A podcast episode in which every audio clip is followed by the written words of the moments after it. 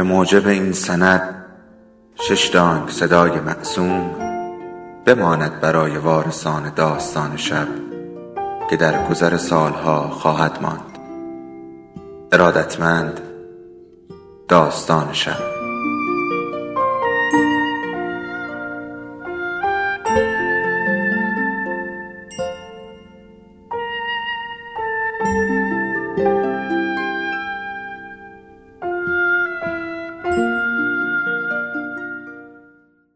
یکی بود یکی نبود.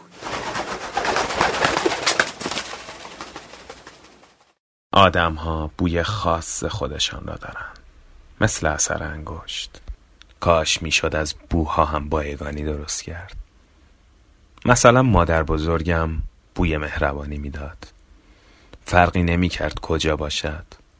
خواب باشد یا بیدار مریض باشد یا سرحال. بویش مثل های فرانسوی جذاب بود. نگهبان، رفتگر، میوه فروش و راننده آژانس. همه عاشق او بودن.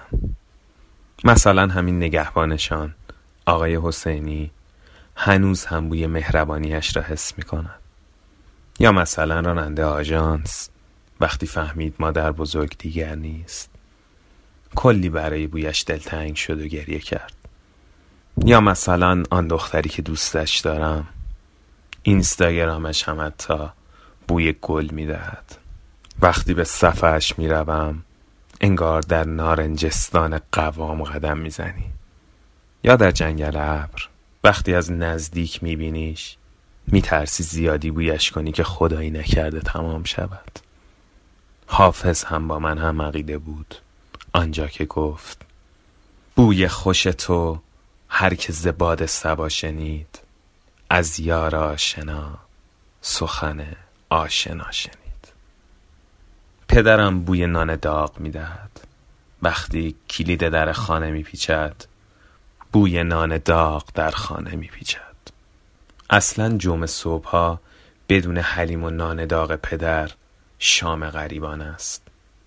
مادرم اما تنها موجودی است. که در هر زمانی بوی خاصی دارد.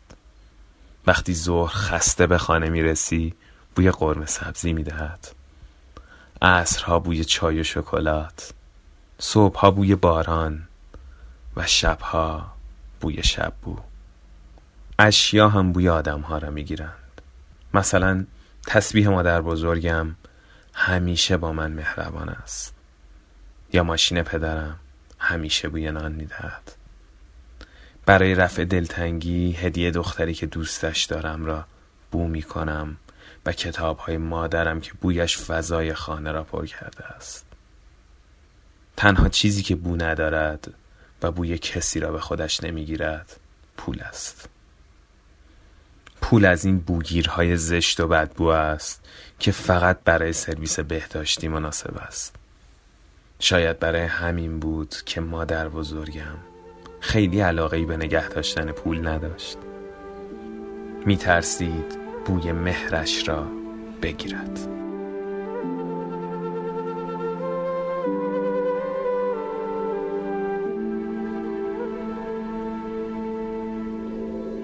داستان شب بهانه است. برای با هم بودن دور هم نشستن شنیده شدن.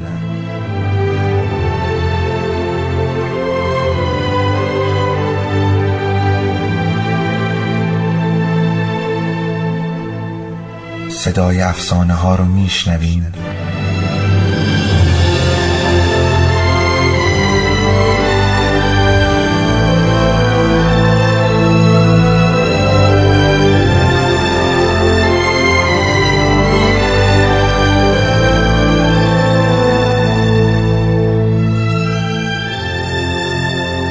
شبتون بخیر.